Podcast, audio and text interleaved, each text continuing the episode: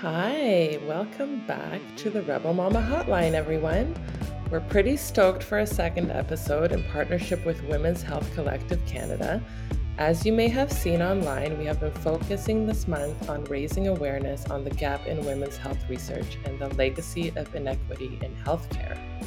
That's right, and today we'll be discussing pregnancy and mental health with special guest Dr. Simone Vigod. Dr. Vigod is a leading expert in perinatal mood disorders and has conducted some of the largest studies worldwide on maternal mental illness around the time of pregnancy. Mental illness at this life stage poses unique risks to mothers and their children at a critical juncture in both of their lives.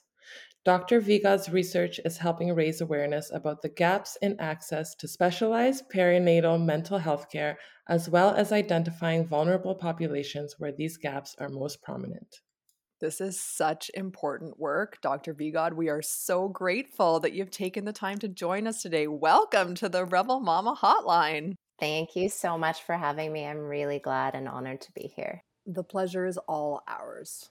So, maternity and mental health. It's such a huge area to tackle in one episode, but we've pooled all our community questions and concerns to really get to the bottom of it all and get all you mamas out there the info and resources you need to navigate the wild ride that is early motherhood. Exactly. So, Dr. Vigod, I was thinking that we should start by clarifying the definitions of a few important terms in your area of study. Mostly prenatal, postpartum, antenatal, perinatal, like they all sound the same to us and they can be confusing to a lot of people. So, maybe you could break these definitions down for us. Absolutely. So uh, when i when i talk about this work i like to use the term around the time of pregnancy because i think when we're thinking about mental health issues around the time of pregnancy it doesn't start when somebody conceives right? It starts even mm-hmm. before that when someone's preconception and they're thinking about it. And we also know that probably about uh, at least a third of pregnancies are unplanned so I like to break it down and say, okay, first let's think about preconception, which really might be anyone of reproductive age. So if you have a mental health issue when you're thinking about becoming pregnant or even at reproductive age, I, I do think we always want to be thinking about you know what what might that mean in terms of a pregnancy and really the best way that we can make sure that someone is well during their pregnancy or afterward is if they're going through something beforehand to try and optimize the treatment that they're getting for that beforehand. So I think that the first there's that preconception phase mm-hmm. um, that we have to think about. That makes so much sense. I know it's so important, and I don't think anybody talks about it. Like we've never really talked about well, it. You know, I mean, if if you if you went to your doctor and you had diabetes and you were starting to think about having a baby, you'd probably have a conversation about, okay, mm-hmm. so how can we manage your blood sugar well right. so that the pregnancy can go well? Right. So I think it, it is quite important. It's one of the things that we want to normalize that actually, you know, if you have a chronic problem like a mental health problem, you want to optimize it before you even before you even get pregnant because the biggest risk factor for having a mental health issue in pregnancy and postpartum is actually having a prior untreated or poorly treated or right. undertreated mental health issue. Fascinating. Um, but then we get into um, the time of pregnancy. And you're right, there are so many words mm. for it, right? So There's... many. And they kind of sound similar. yeah. So like, wait, is it like they're all natal? They're, They're all, all natal. natal. Yeah. I mean, the you know the it, it's used more in the UK when people say antenatal and postnatal. Ante being natal being the birth, and then ante being prior to the birth, and post being after the birth. Right. Um, I think in North America, we're more likely to hear pregnancy and postpartum.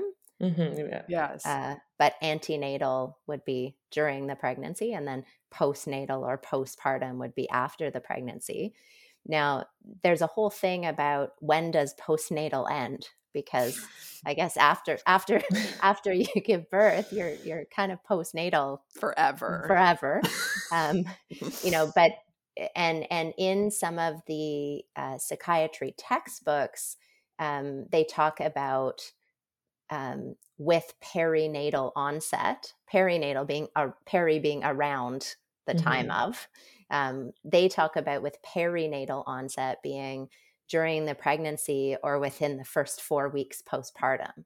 Um, mm. But what we know about mental health issues around the time of pregnancy is that there are many reasons why someone can struggle in the postpartum and you know while there's probably a, a, biological connection you know when when you go from pregnancy to delivery during pregnancy your hormones go up a little bit a little bit a little bit but there's a huge fluctuation when you give birth and there mm-hmm. you know there are definitely biologically some women's brains are pretty sensitive to that major major fluctuation so there probably is something biological about people who get more early onset um, suddenly, you know, out of nowhere mental health issues.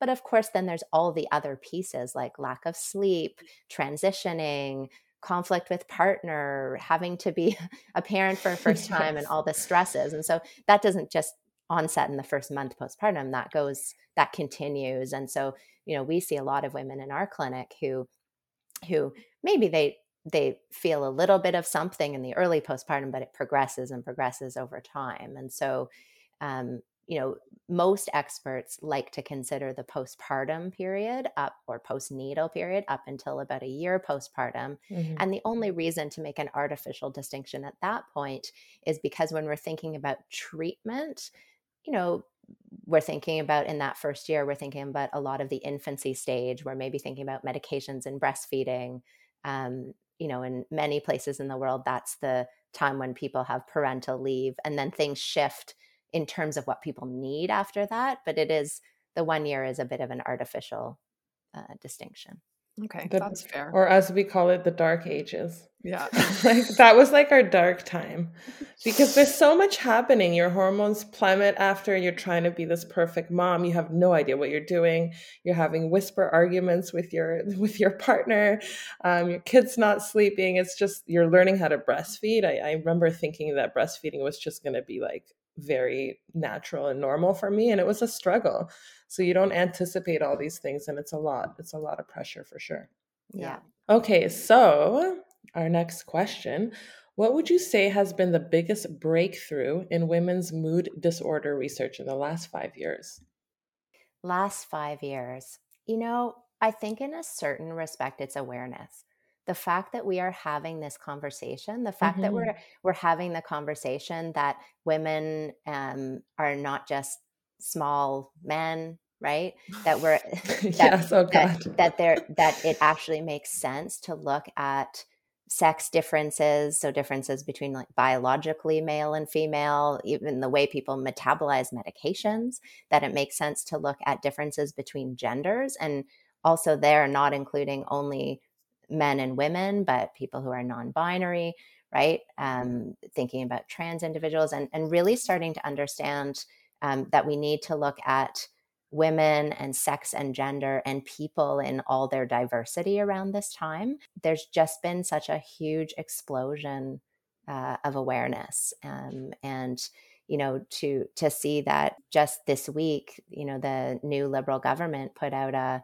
a mandate letter of what they think the health ministers should work on. And ensuring access to care for perinatal mental health is one of those things. And that's pretty amazing. And so now now that there's so much attention toward it, I think that's really the breakthrough.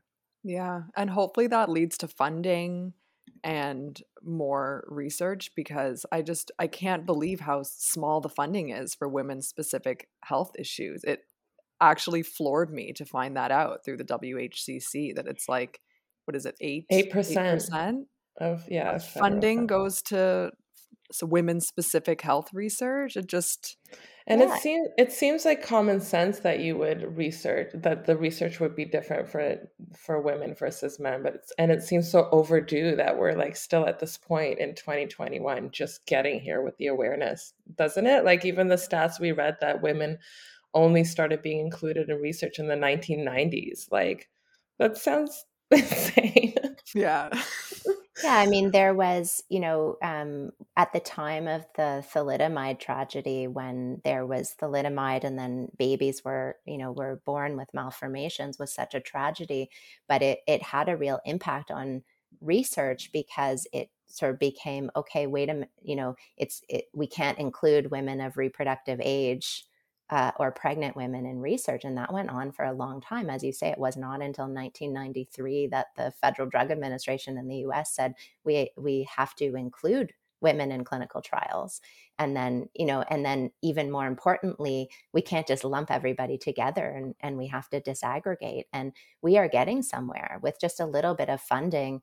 As you may have heard there's a new drug that is specifically being looked at for postpartum depression that specifically targets some of the um, related to the neurotransmitter systems and hormonal systems that are you know that get wonky around the time of childbirth um, we're doing a, a clinical trial to look at a non medication treatment for people who are depressed while they're pregnant. And it's a, to locally do a brain stimulation that they can they don't have to take medications if they have severe depression. And now we're getting funded to do these things and we're so making great. progress. So it's amazing. Amazing. Yeah, there's a CAMH billboard right beside my house that I drive by every day that's like a supplement that could prevent postpartum mood disorders. Find out more. I'm like, what? Is that actually a thing? There's like a supplement that they're proposing that could actually do that. Have you heard anything about this from CAMH? I am uh, involved in that project. I mean, amazing. The stage the stage that it's at right right now is looking at is there a supplement that can impact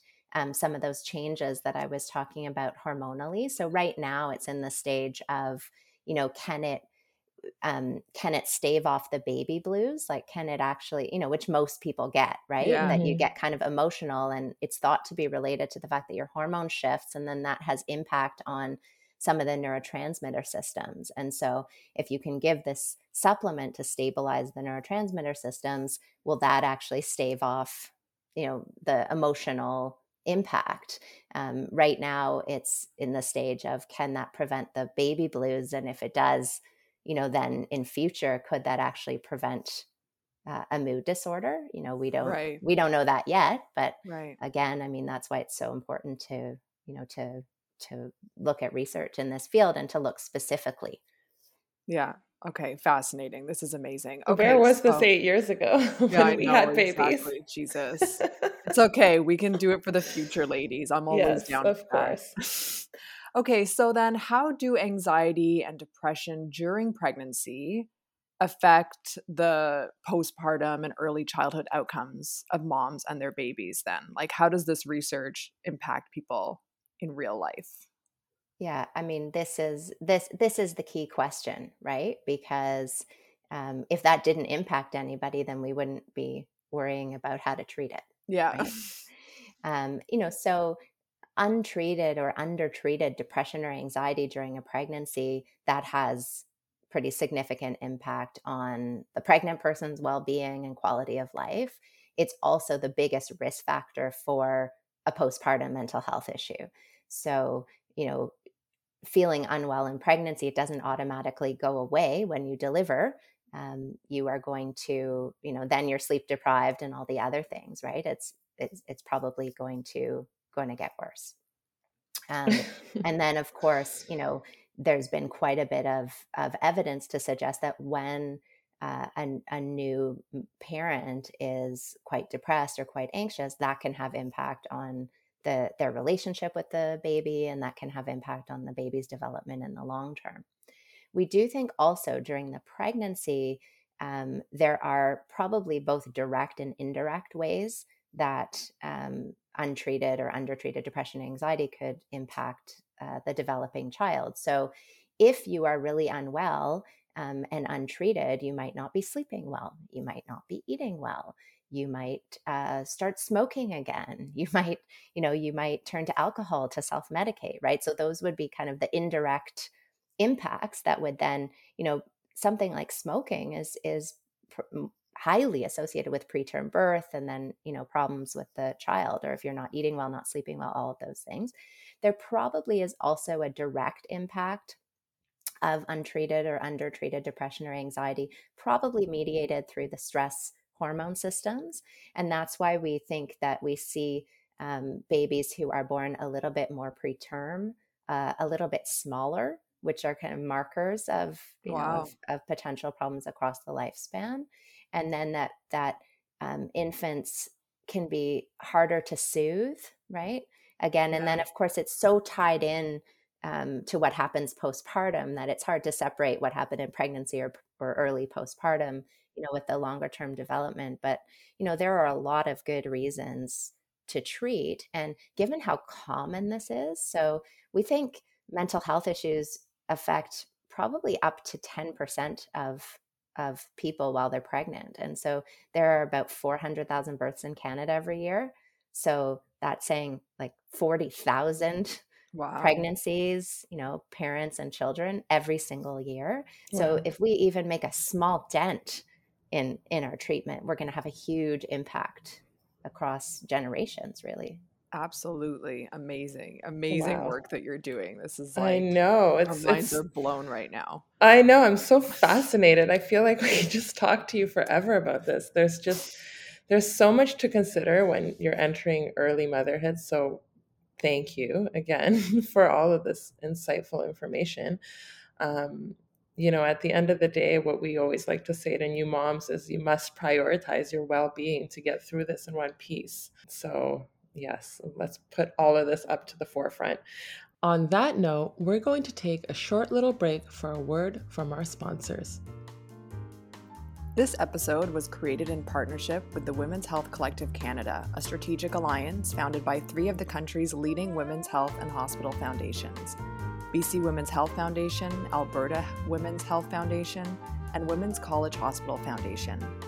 Women's Health Collective Canada funds groundbreaking research and is leading a call for public support for more research and awareness of the health issues affecting women.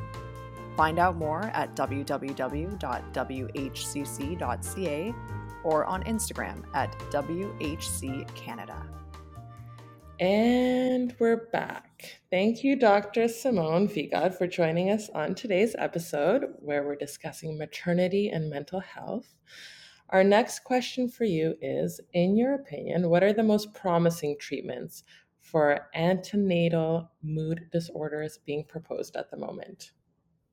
Well, so for anti antenatal mood disorders, so um, for depression during pregnancy. Um, yes, um, I know. I was like having a hard time with the word. So depression in pregnancy during pregnancy. Yes. Uh, as we say in North America, I mean, you know, I'm I'm a little bit biased because there are a lot of different kinds of healthcare providers that help to provide treatment, right? From social workers, psychotherapists, psychologists, and as a psychiatrist, I've always been kind of uh, more focused in my research on, you know, what we know that therapy works right, right. and you know i think a lot of the research in therapy right now for pregnant people is how do we make it accessible?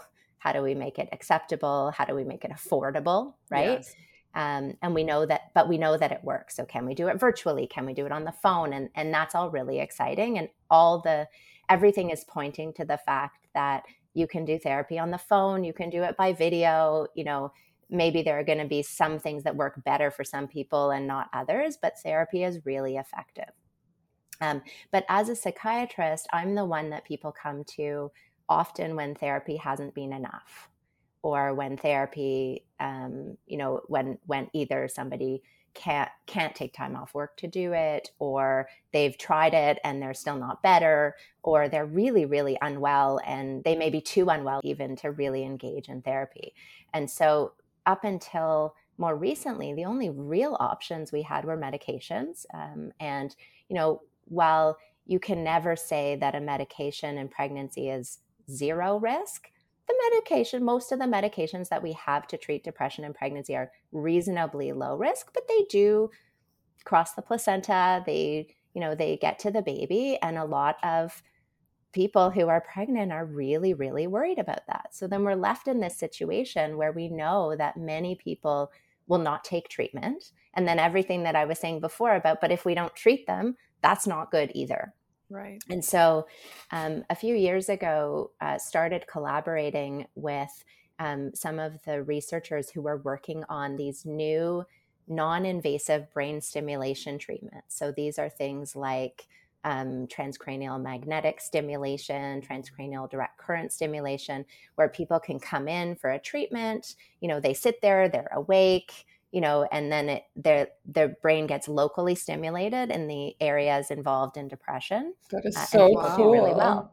so are yeah. we talking like the sticky things that would be on like an ECG kind of thing stuck to your head and then wires connected to that? That's what I'm picturing. So, um, yes and no. They're very fancy now. Like at this point, so the the trial that we're doing now, um, it's an at home stimulator. Wow. Um, you know in the trial that we're doing you know they're they're more expensive because we have to program them to compare you know either the active one to a pretend or a sham Placebo, one yeah. but you can but you can there you can buy the machines they're they're very portable and you basically just put on like a, um, some straps and it puts the the pads in the right area um you know on your on your head and does a local stimulation. So the way that people use light boxes, for example, like you can right. buy them, you take them home, right? This would be the same idea, um, which is, you know, can we can this work for depression and can we then, you know, do we then have another option so that for people for whom psychotherapy isn't going to be an, enough treatment, mm-hmm. you know, do mm-hmm. we have something else to offer for the people who really um, don't feel comfortable uh, taking medication, right?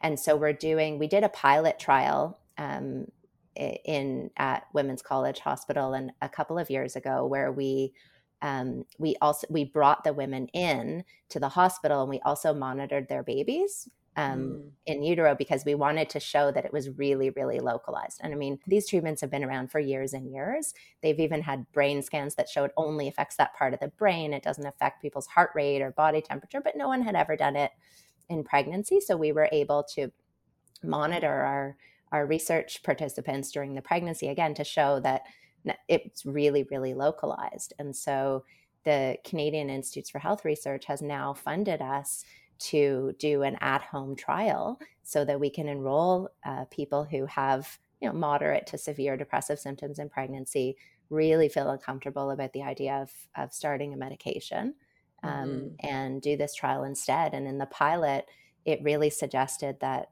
you know that not only did people improve you, you do it every day for three weeks during weekdays and when we do it at home with them you know we're we're on the line with them we do video you okay. know, so we can watch them help them, you know, get it set up and then we give them a code and they they do it. But so after the first three weeks of treatment, you know, uh, women who had the active one were doing quite well. And what was amazing was that postpartum, after the birth, about at a month postpartum, three quarters of the women who'd had the real treatment were doing well wow. compared to only um, 12% of the women who'd had the sham. so if we cannot if if what this means is that we can not only treat the depression in pregnancy, we can actually stave off um, people relapsing or remaining ill postpartum. That's going to be huge. So we're starting that. That is uh, huge. That's life altering yeah to me that's to me this is this is the really exciting part of doing research and just this idea that we can potentially have another option to offer people. So we have more people accepting treatments more people getting better you know and then we're off to the races. Amazing. Something that you can just put on your head seems like really the obvious option. And of course psychotherapy right as you were saying. yeah absolutely so, with both of those things, with psychotherapy and this new technology, I know a big part of your work is in equity and accessibility. So, what can be done to make sure this kind of mental health care is accessible to all moms? Can you talk to us about some of the inequities you've found in your research based on race or other socioeconomic factors? And just how are we going to close that gap? Yeah, absolutely. I mean, I, I think we have to take a step back and, and even start with the way that we are the way that we even talk about perinatal mental health and really understand, you know, are there certain communities where we need to talk about mental health in a different way, right? In order to have people accept the idea that, you know what, I, I have something that's real, that's treatable, that I can actually feel better mm-hmm. about. Right. right. So there's there's that piece because we know some of the population level data that I did a number of years ago found, for example, that women who uh, were not born in Canada, who we know from surveys are actually often quite at high risk of developing postpartum depression and anxiety we're the least likely to go in and see a doctor for mm-hmm. it, right? Mm-hmm. So I think we have to be really thinking about, um, you know, the our foundation has an expression that they talk about centering on the margins. yes. that when we do things and when we design new strategies we actually shouldn't be thinking about designing for the masses we should be th- we should be centering ourselves around like who's the least likely to to be using this and how do we make sure that they're going to be included uh, right. in what we're doing. I mean i think that's fascinating but how do you put that into practice? How do you get to those because are they are difficult people to reach in the population people who recently immigrated here maybe there's a language barrier.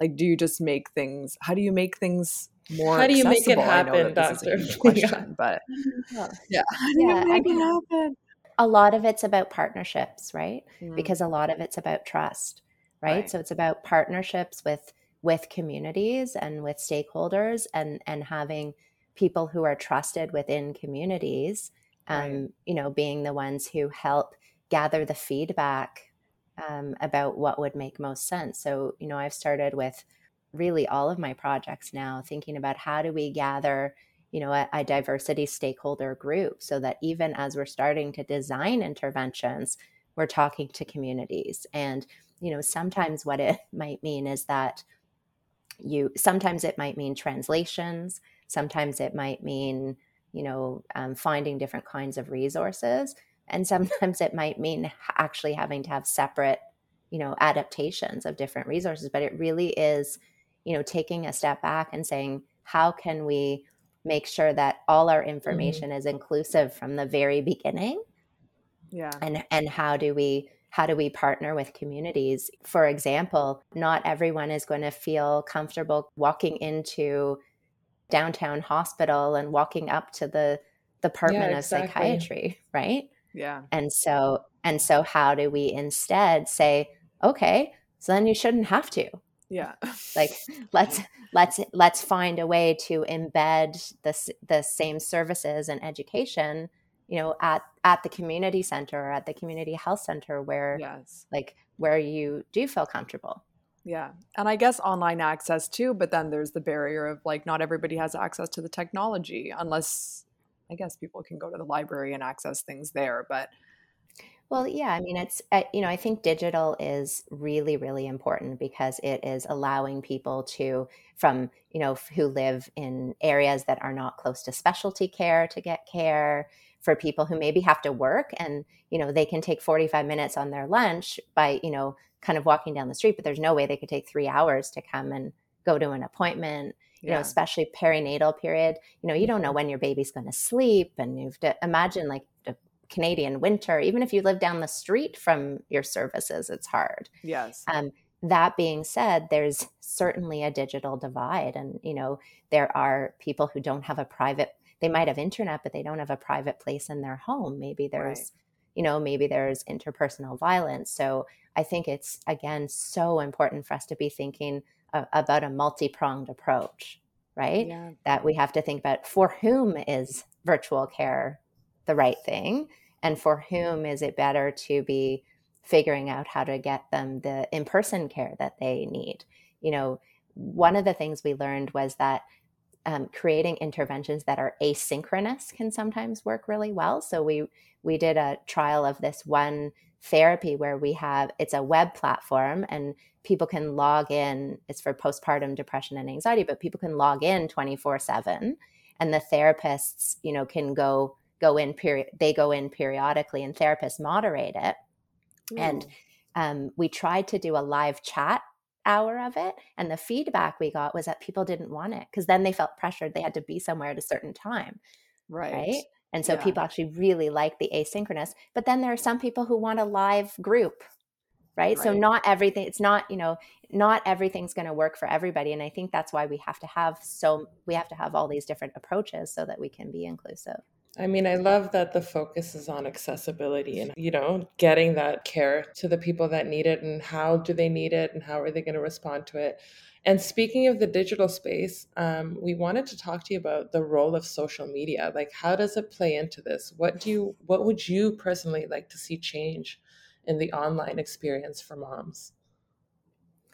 Oh, that is that's that's loaded question. Mil- it's just the million dollar question. I mean, I think you know. I mean, I think there's a bit of a u-shaped curve with social media right because especially in the pandemic you know with um, isolation some is probably good right? right? and and some interaction and there are some great posts on social media that are quite real you know that don't make as you were saying at the very beginning you think you have to be perfect you think breastfeeding should just be easy right but then there's also a lot of that like you know you're looking at people's posts and it looks like it's easy for everybody else right, right.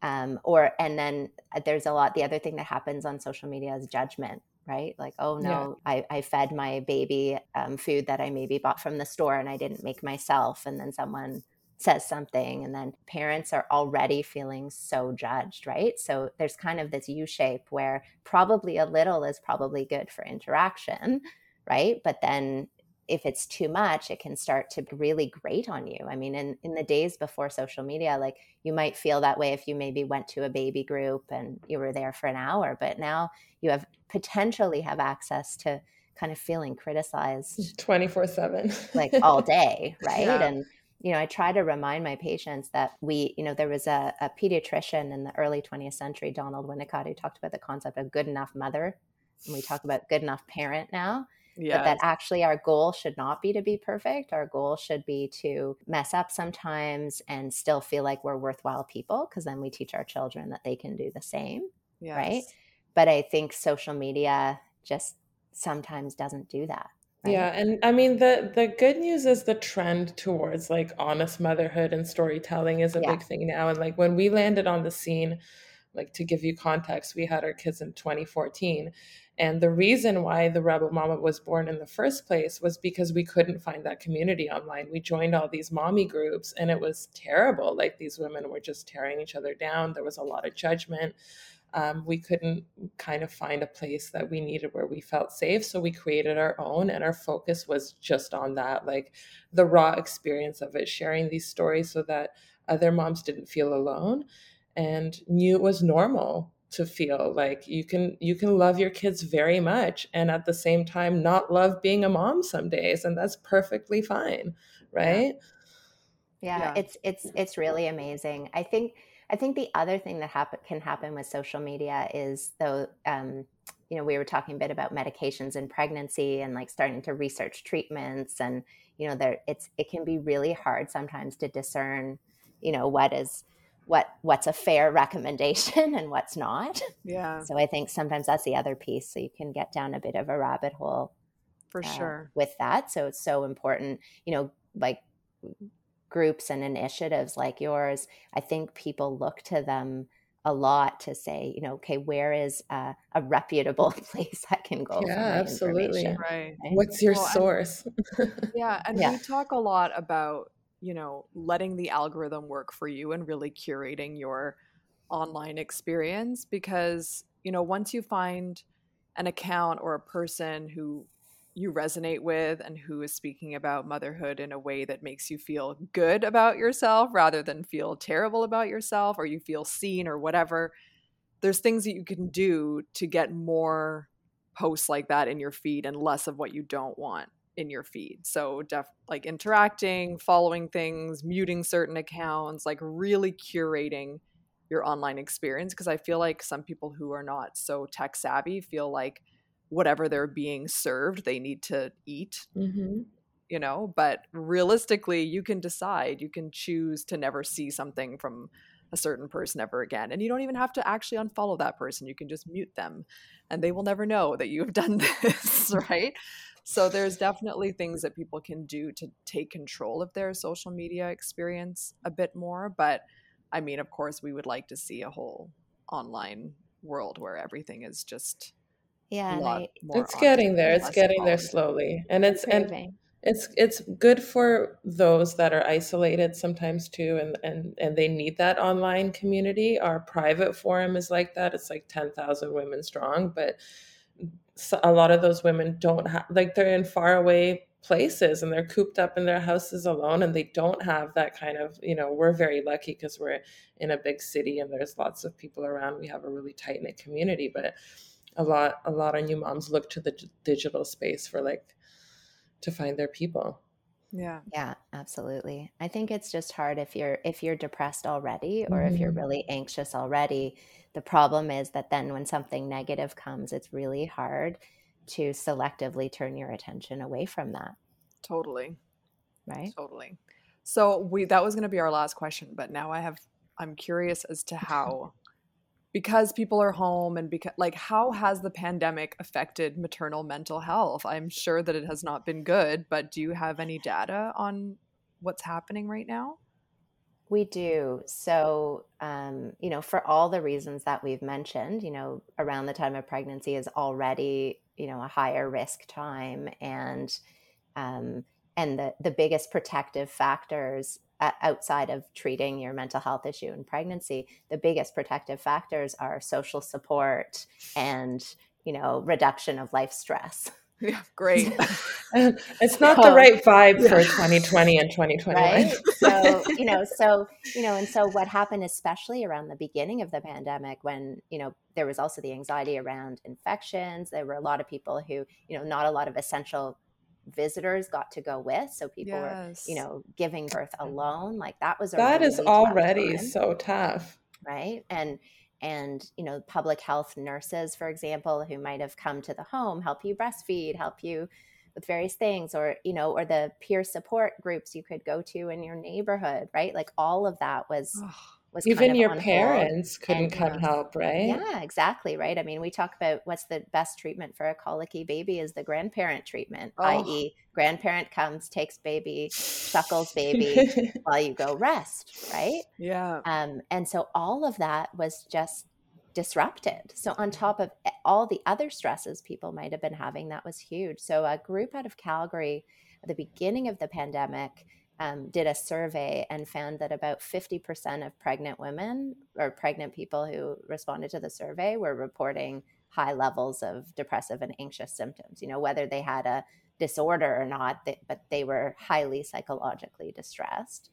And then we published some data in- for Ontario last year in June about the first year of the pandemic, and we showed a about a consistently 30% increase in um, doctor visits for uh, perinatal, for postpartum depression, anxiety um, Wow. across the board. And it, That's a you know, huge just, increase. it's a huge, 30% is huge. yeah. Well, considering how many people are already affected, right? You know, And there's so many things to consider during a pandemic, right? Like you're already worried about the virus and you can't do so many things. And then you have this baby. You probably have financial stress on top of it because it's affected so many jobs and stuff. Like it it never ends, right? Yeah.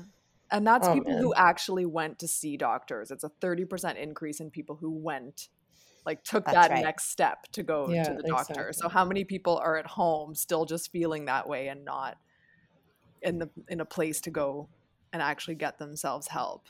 Yeah. I mean, partly we wonder whether having converted so much to virtual that maybe we did get more people who who you know previously were suffering in silence because it was actually a bit easier and you know they didn't have to walk into a hospital or a place. So, I mean, maybe, but I, I think it's pretty clear that at least some of that increase was new, you know, new difficulties. Yeah. And so, you know, we really have to think about that as as this drags on, right? Literally on would be the dragging on.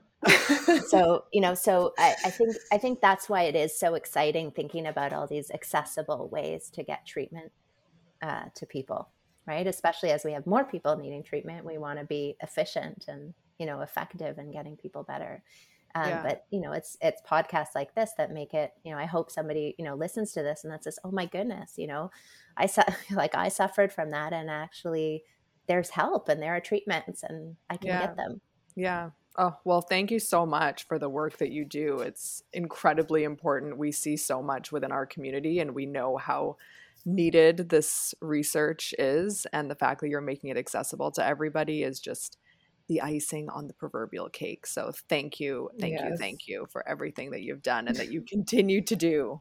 And thanks for taking the time to talk to us because we're like super excited to share this with our audience and our community. Everybody needs to to hear it. Yes. And can thank people you. find you? Like, where can people find you on the internet? Ah, I'm I'm I'm on Twitter the most. So that would be at Simone Vigod at first name last name uh, on Twitter. Okay, perfect. Um, probably the probably the best place. Okay, and can is there anywhere people can go to find your more recent studies or to see some of your work? Yes, absolutely. You can go to www.wchospital.ca and you can navigate to the research.